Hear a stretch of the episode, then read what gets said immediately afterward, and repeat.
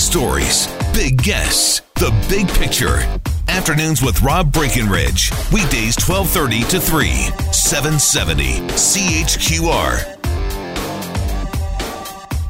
Well, before this whole pandemic, uh, the Canadian media landscape has, has changed a lot, and there have been a lot of challenges on Canadian media outlets, in, including broadcasters. Uh, there was an effort by the government to find ways of supporting local media, uh, and obviously that became controversial, but it, it should be clear that was not assistance that was made available to broadcasters. Now, that bailout, if you want to call it, was aimed uh, specifically at newspapers. But obviously, broadcasters, radio, TV, are, are, a big part of journalism in Canada and a big part of telling local stories and being connected to communities.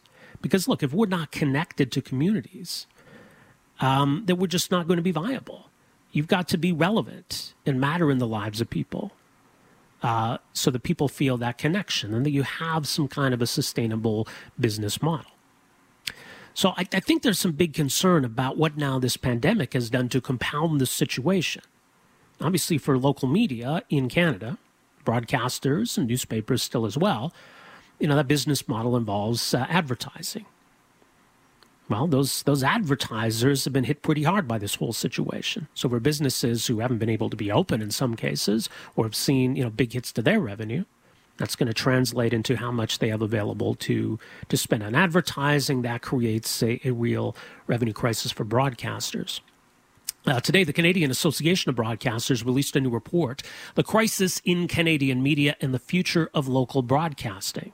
And it paints a dire picture of what might lie ahead, including specifically the possible closure of 50 radio stations within just the next four to six months and a further 150 radio stations in the following 18 months. Possible closure of 40 or more of Canada's 94 private local TV stations in the next 12 to 36 months. The most vulnerable being AM radio stations, as well as independent and other private radio and TV stations in smaller markets across Canada. So it's one thing in a city like Calgary, we've got, you know, more than a dozen radio stations. To lose one or two, those are people's lives impacted, obviously, but in smaller communities where you just have maybe one or two radio stations, or you have a local TV station that is a voice of the community, that keeps people connected to what's going on in their community, tells those local stories, to lose that would be catastrophic in a lot of respects. So, how dire is the situation? What can be done to address it. Joining us to talk more about this report, very pleased to welcome to the program here this afternoon, Lenore Gibson, chair of the Canadian Association of Broadcasters. Uh, much more, by the way, at cab-acr.ca. Lenore, thank you for joining us here today. Welcome to the program. Thank you, Rob. Well, as, as you say, as this report says, Canadian private television and radio is in crisis. Why is there a crisis? Well, the uh, the local meat broadcast media industry was already experiencing um, uh, significant uh, revenue loss prior to COVID.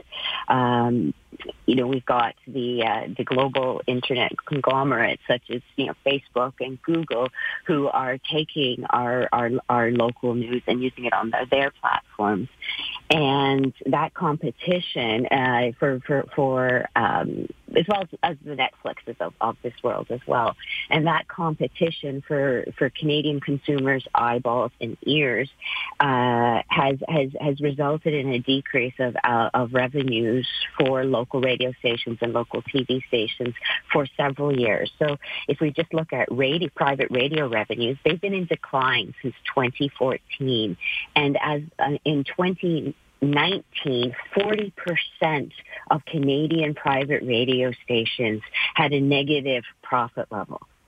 Uh, that with the impact of COVID, that's likely going to be, the, the report predicts that that's going to go to 50% of, of private radio stations in Canada losing money.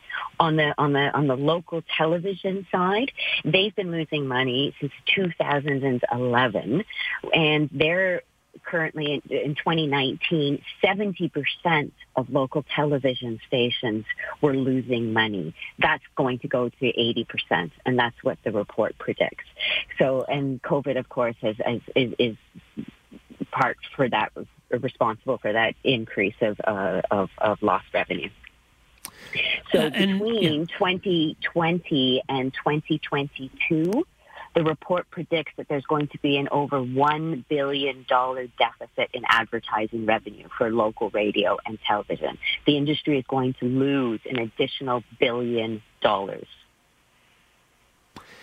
And what's the consequence of all that? The consequence is that you know the the operators, the the the the, the CAB's members, the operators who who have these local television stations and these local radio stations, they have had to streamline their costs uh, for several years because of the, the, the, the competitive pressures facing the industry. Uh, they've cut where they can without impacting programming. They've cut in administration. Um, they've cut in technical, uh, technical, other technical areas. Uh, but what's left to cut is programming, your local news. And that's where they don't want to cut because local news binds this country together. It provides the, you know, it, it, it gives a shared experience to to local communities, and they want to. CAB members want to continue providing that, but we need help. The the the, the, stations need help from uh, the federal government, and they need help from our regulator, the CRTC. Uh, we need to have a good hard look at at local broadcast media in this country, so that we can have a a more fair and sustainable future for local media. Right. Right, and, and, and this very much is media. It is very much about journalism, and, and certainly, you know, radio, uh, TV is, is very much about keeping Canadians informed. Now, obviously, not not every radio station is focused on journalism. Uh, you know, a lot are exclusively music stations, but you know, they serve the community in other ways, don't they? Absolutely, they do. They, you know, they're out in the community um, promoting the charity, promoting the mm-hmm. community events.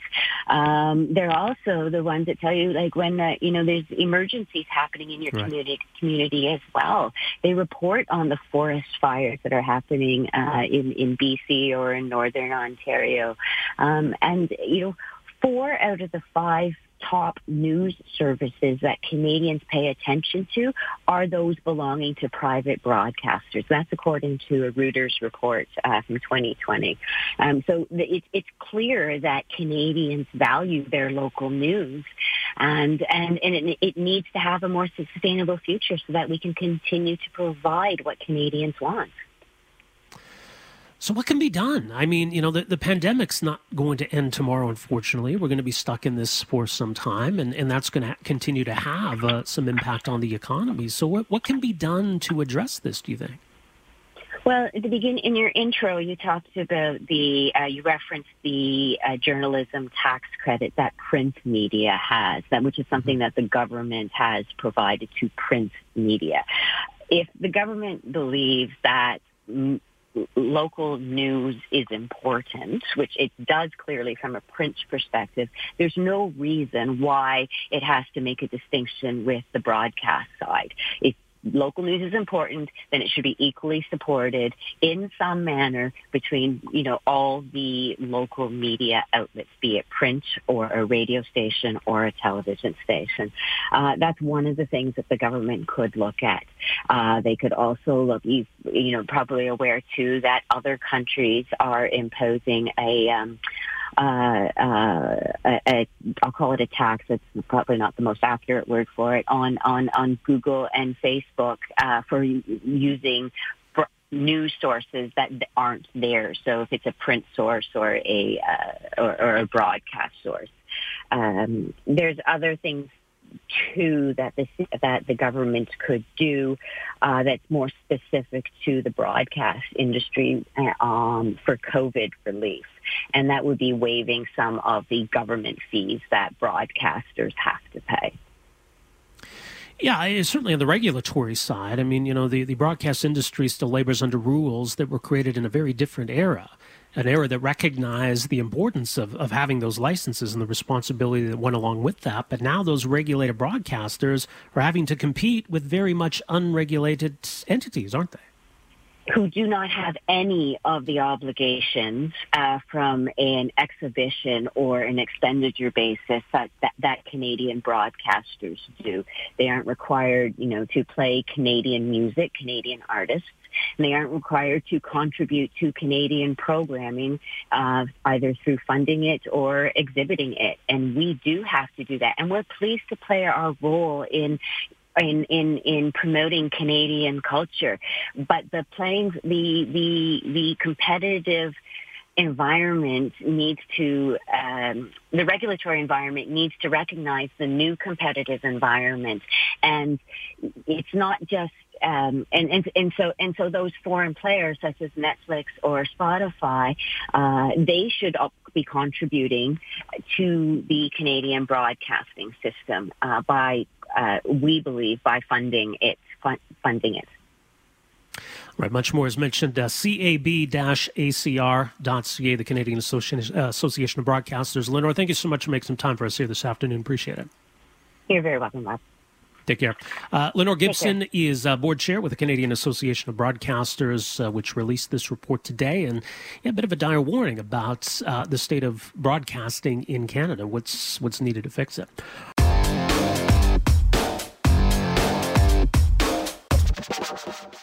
Well, an interesting story there in the news with uh, Brenda that kind of speaks to all of this and the controversy around that ticket that was issued to uh, someone who had showed up to a protest at the Alberta legislature and you know questions about well why would that ticket have been issued in the first place? And don't people still have the freedom to gather for protests? And obviously we saw much bigger protests and a much different cause uh, that ensued soon after. But sure look i mean through this kind of a, a, a challenging situation there there is going to be a, a need to find a balance. And it can perhaps be awkward at times trying to find that balance between putting in place uh, meaningful and effective public health measures to address the pandemic and still respecting the individual rights and freedoms of Canadians. I suppose in some respects, some of this is, is doomed to come into conflict, but that isn't to say that all governments have handled all of this the same way. The Canadian Constitution Foundation has today released a report called Grading Our Leaders Respect for the Constitution During the COVID 19 Crisis. And it assigns a letter grade uh, to each provincial government or the provincial premiers uh, and to the prime minister. Also look at, uh, looks at some select mayors across the country. And some did a lot better than others when it came to maintaining some respect uh, for rights and civil liberties. Joining us to talk a bit more about uh, this report, very pleased to welcome to the program here this afternoon, Joanna Baron, Executive Director of the Canadian Constitution Foundation. More at theccf.ca. Joanna, thanks for joining us here. Welcome to the program. Great to be here with you. So, talk about how you went about compiling this. What, what kind of criteria were you using? How did you come up with these grades? Well, so we looked at a few fundamental categories, democracy and the rule of law, freedom of religion, freedom of assembly, which you touched on in your intro, sort of right to protest, but also right to gather in a place of worship, mobility rights, life, liberty, and security, and privacy. And then we worked with some law professors and legal experts to look at the measures that the premiers, and of course, as you mentioned, the prime minister and a few local leaders took and then we averaged out the grades and you know nobody got an A. Our best grade was a B, but as mm-hmm. you mentioned there was um there was striking differences even across our country in the approaches and the interesting interestingly they did not track with political parties. So there was no more likelihood that a liberal or NDP or conservative premier was going to be more or less respectful of rights um, than any other. So clearly, this is something that supersedes political ideology. Yeah, and I mean, you see that in, in Alberta and BC, the Conservative Premier of Alberta, the NDP Premier of BC, both with the same grade. Uh, but there is mm-hmm. quite a range. There is no A, as you mentioned, but uh, there are a couple of Bs all the way down to an F. So we do see some fairly stark differences across the country, don't we? Yeah, yeah. And the F that you mentioned is the Newfoundland Premier, or as he was, uh, Doug Ball sorry, I should say Dwight Ball. And he just, you know, showed, I would say, flagrant disrespect for fundamental rights, empowered, explicitly empowered police to uh, take bodily samples, scroll through people's cell phones at the merest suspicion, completely closed the borders. And we heard from individuals, and this is a common theme, I would say, to Atlantic Canada, but Newfoundland went the furthest in closing the borders, even to immediate family members trying to enter the province um, for funerals or for pressing medical needs, um, which is an unconstitutional violation of our charter guaranteed mobility rights. Right, and we'll, we'll go through some of the other specifics here. Let's talk about the, the kind of general principle, I guess, of you know, respecting those rights even while dealing with a health crisis. And, and I don't think this report is arguing that governments shouldn't have done anything to respond to the pandemic. Uh, and at the same time, though, I think you know governments do need to be careful about how far they go in responding, and some have gone a lot further than others. But but what what are your general thoughts on where where that balance is is to be found? Well, I would say a few general principles. First of all, any executive action which has the effect of entrenching their emergency powers, which we don't deny that there's a need to act quickly, act swiftly, um, and not be sort of trammeled by the messy business of democracy. We can see how there's a limited space for that in the in during a true emergency. However, those rights should be limited. They should have clearly articulated sunset clauses, and they should be made public so that the the electorate in the given province is aware of them and they can democratically respond to them. And we saw a sort of plurality of premiers, and of course the prime minister attempted to do this as well, bring in so-called Henry VIII clauses. So that's one thing. Trying to entrench your power after the emergency has passed is unacceptable. It's not justified by the emergency and it's not justified in law.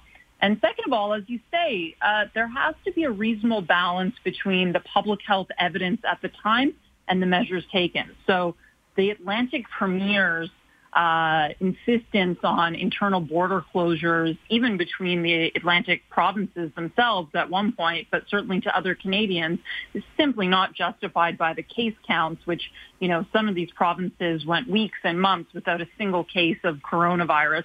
So it's not justified by the evidence. So they can't just sort of do things because it seems like a useful prophylactic. It has to be based in some existing reality in order to justify the real infringements. Now, the, the, top of the list, and it's interesting because it's it's the western provinces. There's uh, B's for Manitoba and Saskatchewan, B minus for British Columbia and Alberta. So, when you look at those that top the list, maybe it's more of a case then of what they didn't do compared to, to some of those at the bottom of the list. But what, what stands out about the provinces uh, who managed to get the B or, or the B minus in Alberta's case? Well, I would say, first of all, uh, respect for rights of protest and assembly. So Brian Pallister in Manitoba um, made vocal comments in support that as long as people were following public health orders, they had the right to protest. He kept the parks open, which we've seen now as the evidence evolves, or which it has been for a while, that um, that being outside and so safely social distancing is not a threat, and so we should keep these spaces open, particularly for individuals who don't have open spaces in their own homes. Uh, Brian Pallister also made a point of making sure that any elective surgeries which were canceled were rebooked by June. Uh, similar with Horgan, uh, Horgan of British Columbia, he made efforts to rebook surgeries which had been delayed, although we also say he was quite hypocritical because he relied on the use of private clinics, which his government is right. is fighting against in doing so. So I would just say it was acting in a way that was moderate, that relied on making the best possible public health information available to people, setting out guidance, and not taking overly draconian measures for no reason. Now, the prime minister is on this list as well, and he's sort of middle of the pack at, at C plus. Now, what's interesting though, because a lot of these public health measures were done at the provincial level. So, where, where does the federal government factor in here, and how do you go about determining a grade for the prime minister? Well, the federal government does have an Emergency Powers Act that they could have invoked. They declined to do so. Um, and as you say, it was probably not strictly necessary for them because most of the administrative actions which go into controlling a pandemic are covered under the provincial emergency bills, and all of the provinces invoked them. Nonetheless, they could have invoked it um, in order to give them extra power or for some uh, political effect. However, he did take some actions which we are gravely critical of.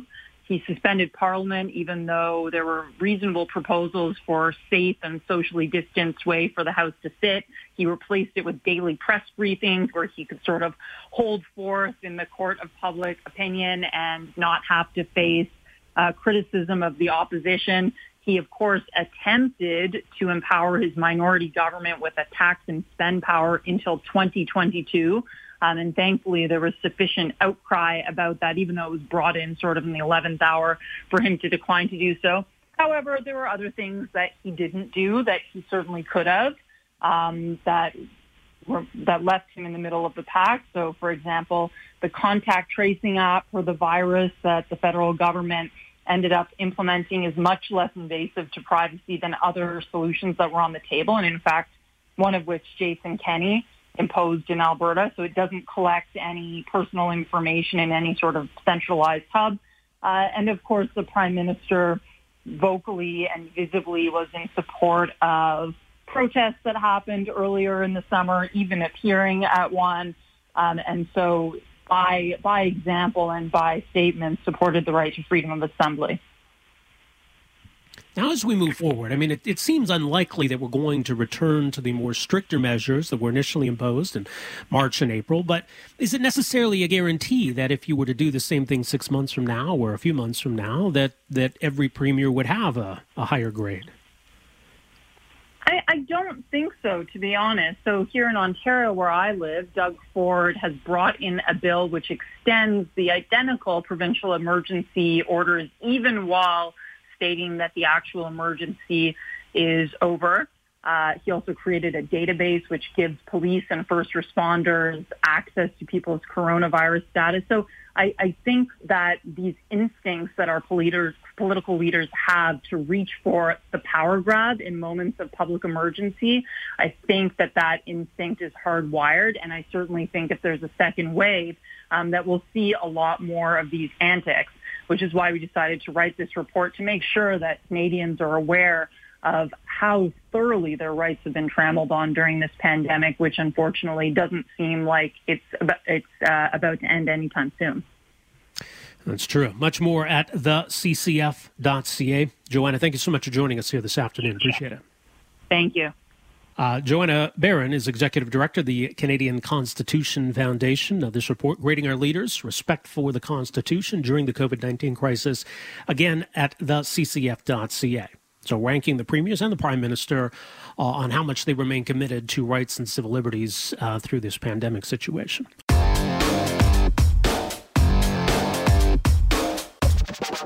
I want to talk about an interesting story unfolding uh, south of Calgary, and it's it's a conversation that's been happening in Black Diamond and Turner Valley for a long time now. Some changes to policing and police funding has, has added some impetus to this. The idea of these two towns becoming one, merging amalgamating, uniting. Obviously, they're very close in proximity, closely linked in a lot of ways.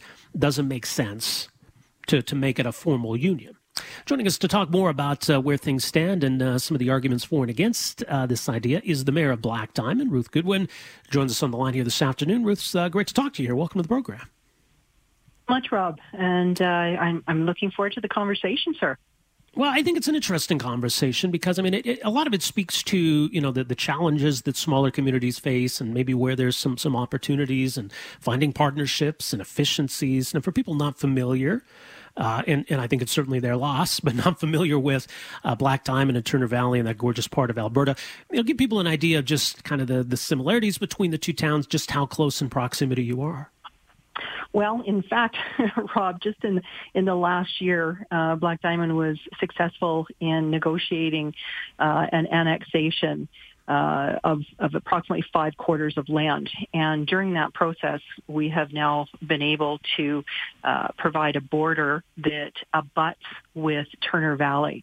And we now have that contiguous border that, it, of course, through the uh, amalgamation process, it's part of the application requirements that you have to be um, uh, well, side by side, you have to be a butt to one another. So, you know, it's it's just one of those things that as we move through this process and, and the conversations over, and just in in my involvement in the last uh, seven and a half years or so, um, it's just yeah, it's just part of the the way things have gone. Mm-hmm. And, and it's a conversation that's been happening for a long time. There was a plebiscite in both communities, I think, in, in 2007. Now, let's talk about what's changed with regard to policing and the cost for municipalities and why that's given some, some real impetus to this idea. Well, previously, Rob, uh, the two communities through the amalgamation feasibility study that was accepted by both councils in 2017, it was pointed out that upon amalgamation, any community over the size of 5,000 would then be uh, responsible for the shared police costs. And at that point in time, um, it would, to me, it was cost prohibitive. And that's the way the majority of, of both councils had felt at that time. Since then, uh, there have been some changes, and provincially now, um, the cost of policing has been um, shared. Uh, it's it's come down, and uh, it's come down from the province that all of the municipalities now within Alberta will be sharing the costs of the policing. Uh, the first is a five-year program. Uh, the first year, approximately, you know, between fifty-two to fifty-six thousand dollars, and then it incrementally goes up. So, year four and year five, Black Diamond will will be receiving an invoice from the province for approximately one hundred sixty-nine thousand dollars. So, moving forward, uh, it does not make sense um, that that be the reason then that we not um, continue on with the conversation and the process of amalgamation. It is not an obstacle any longer. The continued comprehensive collaboration between the two communities um, should make this a much easier process than if we were at odds with one another, but we have not. And I appreciate your um, your uh, description of the united uh, front that both communities uh, have been displaying, and we have done that in many ways. And the collaboration between the two towns, of course, has been reflected in, in our water and wastewater and shared in our corporations and, and uh, uh, collaboration, of course, in the garbage collection, um, family and, and community support services. And just recently in the last year, um, we have uh, come together to have a joint economic development committee. And that in itself, I think, is, is speaks to the success and the support um, that we have received from our community and our business community. And uh, yeah, so there we go. So yeah, so becoming then a community of 5,000, which bringing Black Diamond and Turner Valley together would do, that would mm-hmm. that would mean a big savings then in terms of those policing costs, wouldn't it?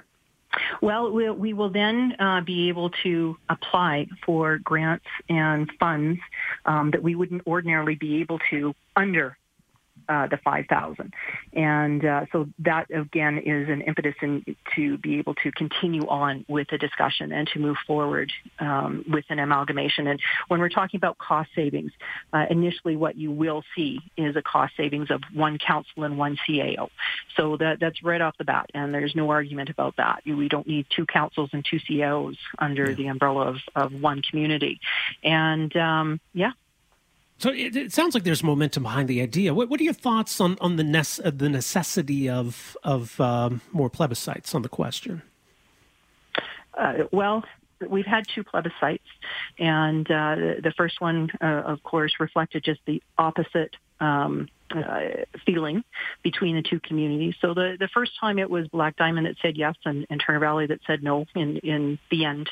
Uh, and the one in 2007, it was just the opposite. So Black Diamond uh, voters said no and Turner Valley said yes. But the thing too is that with plebiscites, you have to be really careful in making sure and ensuring that the questions are the same. And I believe in the last plebiscite, the question was not the same.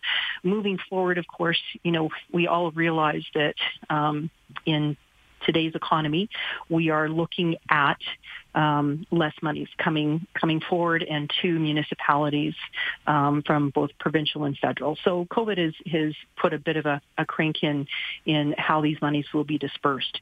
Um, it's really important that we continue to collaborate um, very closely as we you know go through this process to ensure that um, the cost savings will be realized. It does take money in order to save money, Rob, and you and I both know that. Um, we we experience that from our day-to-day experiences and, and when we own a home or a car or whatever.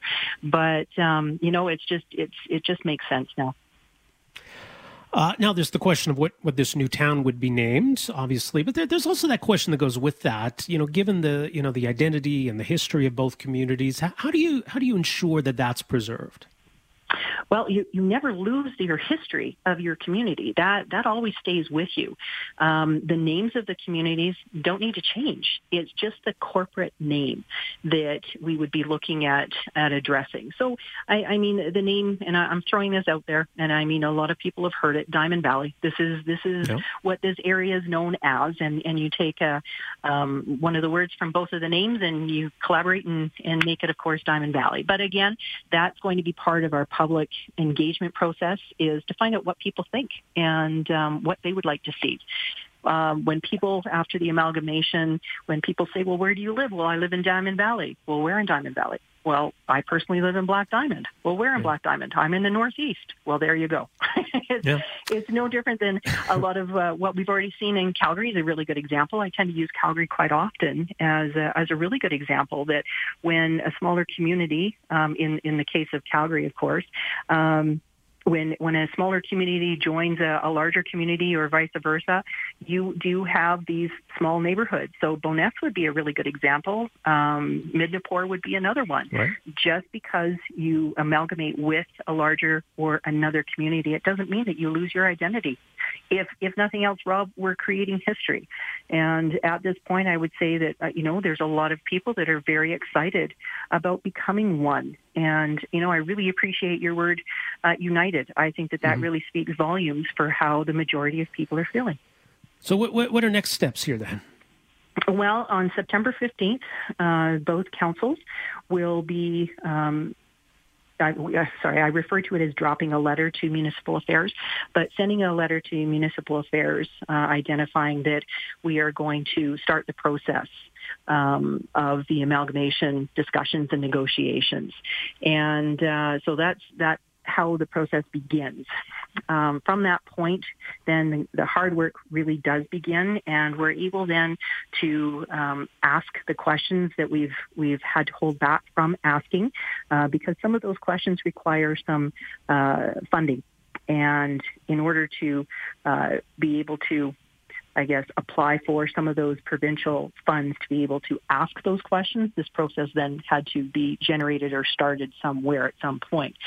The public consultation and education will be ongoing, Rob. Uh, we're looking forward to starting that this fall. And it's just really uh, important to us and, of course, to our community that we stay engaged and ensure that they continue to engage with us to tell us what they're thinking and to continue to ask us the questions. Because after they've read all of the information, if there are still questions, then we need to address those. We need to show at the end of this process that we have identified or attempted to respond to and answer every question that we that has been posed to us. All right, we'll keep an eye on that. Uh, Mayor Goodwin, thanks for joining us here this afternoon. Really appreciate this. Thanks so much, Rob, for the opportunity. I appreciate it, and you have a wonderful right. day. You as well. Thanks. Ruth Goodwin is the uh, mayor of Black Diamond, um, potentially, maybe a future mayor of something else, Diamond Valley, or some other name. Um, and you know, and that's it's interesting how you know you, you, talk about it because if you're from Black Diamond, you're from Turner Valley. That's kind of how you refer to it. That's your home. That's your town, and it wouldn't necessarily change if someone's from Fort McMurray. They're going to tell you that they live in Fort McMurray. If someone's from Sherwood Park, they're going to tell you that they're from Sherwood Park and they live in Sherwood Park. But people who live in Sherwood Park don't vote for a Sherwood Park City Council or a Sherwood Park Mayor. They elect municipal politicians to Strathcona County Council. People who live in Fort McMurray are electing municipal politicians for the municipality of Wood Buffalo.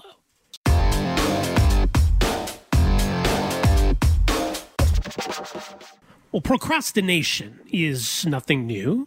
I do wonder, though, with these uh, months now of people, a lot of people working from home, whether it's easier to fall into that trap to get distracted by other things, uh, to put off what you could be doing right now.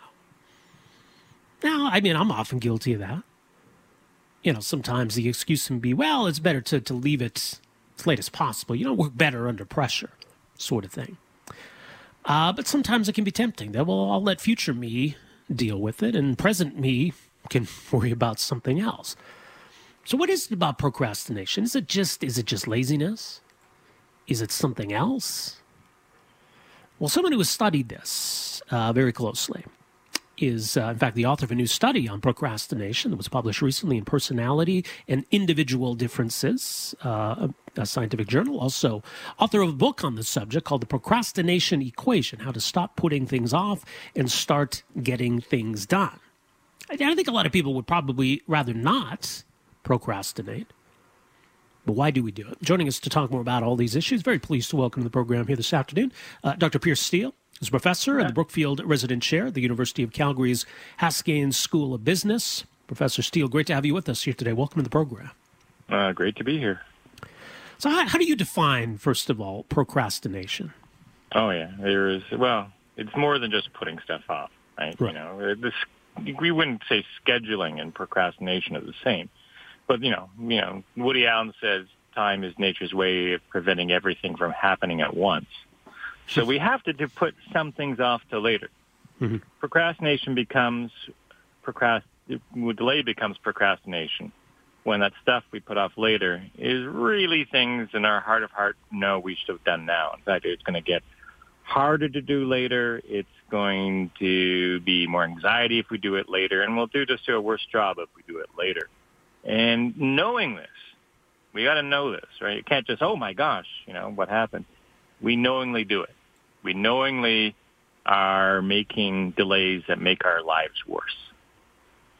Yeah, there's forgetting to do something, but there's very deliberately choosing not to do something now, knowing you're, you're going to have to do it eventually. That's right. You know, there's there's a kind of a little kind of uh, it almost gets Freudian in a while because we make, you know, justification. Usually we decide to delay, and then we decide why we should have done that, made that choice, right? So it's, no, so we're justifying after the fact. So there's some kind of little, you know, self-justification going on sometimes, but mostly we know that we would prefer to have the motivation to do it now. We just don't have it in our heart. It's not there. Right. So, as you say, I mean, there, there's an awareness that we're doing it. Is, is that an awareness that leads to, I don't know. I mean, is is it shame? Do we, does, does it contribute maybe to uh, an erosion uh, at any degree of you know our our self worth or you know kind of how we feel about ourselves? Well, yeah, there's there's some of that. There's actually kind of a variety of different reasons why that can contribute to it. Um, you know, some one big thing was I thought it was uh, you know perfectionism, and you know we are such big perfectionists that the anxiety, but that's not really the case. There's only you know, almost 95, 90, 95% of the people procrastinate. 90, 95% of the world is not perfectionist. So, but it can contribute to that. What mostly what it is is impulsiveness. And that is simply having a real short time horizon. It's it's very difficult for us to get motivation for things in the future, things that happen next week, next month. So even though we want to have the motivation now, it has to be almost within line of sight. You have to see it. And you got to see the whites of its eyes before the motivation really clicks on. And by that time, you're often in panic mode. You know, it's it's not ideal. Where was that motivation earlier when we wanted it? It it's it's um, and we had to wait. We're almost forced to wait. The motiv- the deadline decides when we're motivated, not ourselves. Um, and there's some good reasons that it works that way. If you're in a hunting gathering society where food rots in a day or two and things are really uncontrollable, you know, it's kind of a, it's a natural prioritizing mechanism. But in today's civilization where we have, you know, four-year degrees and retirement plans and, you know, long-term projects, it doesn't work well anymore. And it gets, you know, with all this quarantining and working from home, it just makes matters worse. Right. Yeah. Um, the the idea of being able, you know, to get started on something, and it can be tough to, to get started at things. And so I, I use the example. So I, I write columns or commentary pieces, and, and more often than not, you know, I leave it to the last minute because there's that pressure that you don't have any choice but to do it at that moment. Otherwise, it can be tough to get started. It can be tough to, to you know, put yeah. yourself in the mindset, right, of, okay, I got to sit down and do this.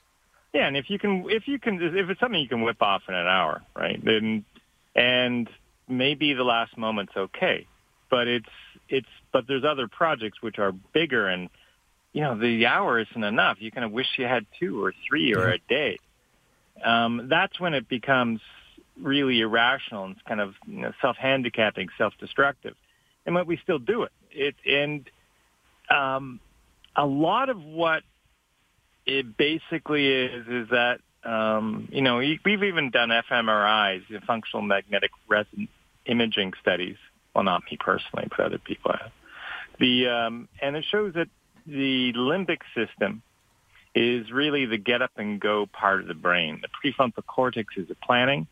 So when you plan something, that is basically when you choose to do it. But when you're actual feeling motivated, that's more of the limbic system. So it's almost like two keys for a, like a nuclear silo. And they both have to be turned to going. And usually we only have one turn. That's a decision that you made the choice to do something, but you know, the motivation simply isn't there. We, we kind of liken it to sometimes, you know, earlier on you're drinking from an eyedropper in terms of motivation, and then just before the deadline you're drinking from a fire hose. There's so much motivation. well, let's talk about these two concepts you talk about in this study: onset delay yeah. and sustained goal striving. Yeah. So, what, what are the key differences there? Well, yeah, kind of alluded to it briefly already. Um, mm-hmm but you know, helping you give it happen you have a segue. But it was the, uh, but it's the the on one basically people can delay in two different parts of the uh, of the procrastination puzzle. Um, and one is let's say that you know we are just talking about um, on the rate rate about evacuation.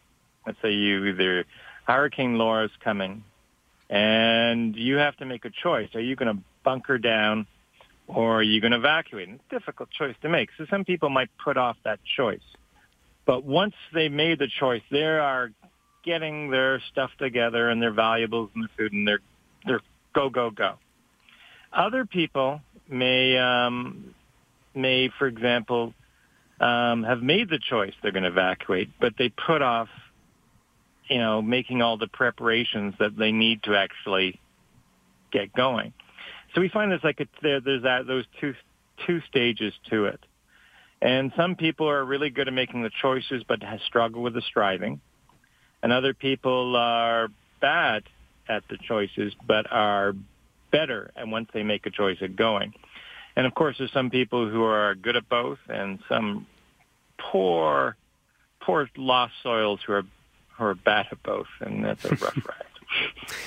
Well, and, and you mentioned how it, you know, this can be worse for people working at home. And, and maybe a big part of that is there's just so many more distractions at home. Oh, yeah, yeah, definitely. I mean, proximity to temptation is an excellent predictor of their use, you know. And we always say it's difficult to diet if you're living in a candy store, right? so, yes. And, but what is our homes other than a candy store, really? You know, eh, we, we, we, it's our homes. We filled them with everything good, all the things we love. So, and you have Netflix and Prime and Hulu and all your streaming services, and you have all the food and you have all the temptation right there. And this is the same type of environment you're trying to work. There's a reason why offices exist. The reason why desks exist. So we, a lot of your motivation is triggered by the environment. I mean, there's people like you feel tired, you want to go to the gym, but you, if you can drag your sorry ass into that class or whatever, all of a sudden, you, you know, more often than not, motivation suddenly appears. It's cued by the environment. The kind of the brain wakes up. Oh, it says, this is what you want me to do. I got it. But let's say you're you're working on the same computer you're gaming on. Well, that's two cues, isn't it? One for work and one for gaming. And you can pretty much know which one's going to be stronger, especially if you kind of get into any boring part of your work. And basically, they're paying you money because part of it is definitely going to be boring. You know, if it was all exciting and, and happiness, they wouldn't have to pay very much. And you probably wouldn't be doing it for that price. So um, you're doing, and at that point, the mind naturally is going to say, okay, this is boredom. Boredom is a natural cue to say this is irrelevant even though we know it's not. But we have that natural pathway. So you get bored and it thinks, what else could I be doing? And boom, I could be playing a game. I could be surfing. I could go to YouTube. And those algorithms are just, you know, they're designed to be the most tempting thing for you in the world. I mean, back in the you know like you know a decade or two ago, you know there was just you know TV. I mean that was for mass media. It was for everybody. These channels are for you. They're designed to get what you will most likely consume. It's like you know an old your own private um, broadcasting corporation for you, and that's pretty damn tempting. And you're doing that in the same place you're working. I mean, what did we? It's it's just bad design. So we have to kind of figure a way of reconfiguring our home to put temptations at a harder distance. And we talk about, you know, the cookies on the counter are eaten faster than the ones in the in a tin, which are eaten faster than one in a pantry, which are eaten faster than ones you have to cook. And then you have to go to the store itself. You know, the, the temptation at that point is is feeble. So we, when you work at home, temptation is always at your elbow, and that makes a very difficult situation. Well, yeah. I, so, I mean, you know, things like with having a having a home office, having a dedicated space where you're working, yeah, right, so you're yeah. at least kind of more physically separating yourselves. What about the idea of of more structured routine, or even you know making a list? That I mean, are there Oh, yeah. ways that people can kind of police their own behavior, as it were? Oh yeah, for sure. I mean, places can be a trigger, but also time can be a trigger. I mean, you can think about when we returned from, let's say, if you got a workout routine, you're returning from vacation. Very difficult to get back into. It takes a week or two for the kind of associations to build up, and all of a sudden you're just doing it. That's ideal. You just want to get up and do your work. You don't have to make a decision all the time about it.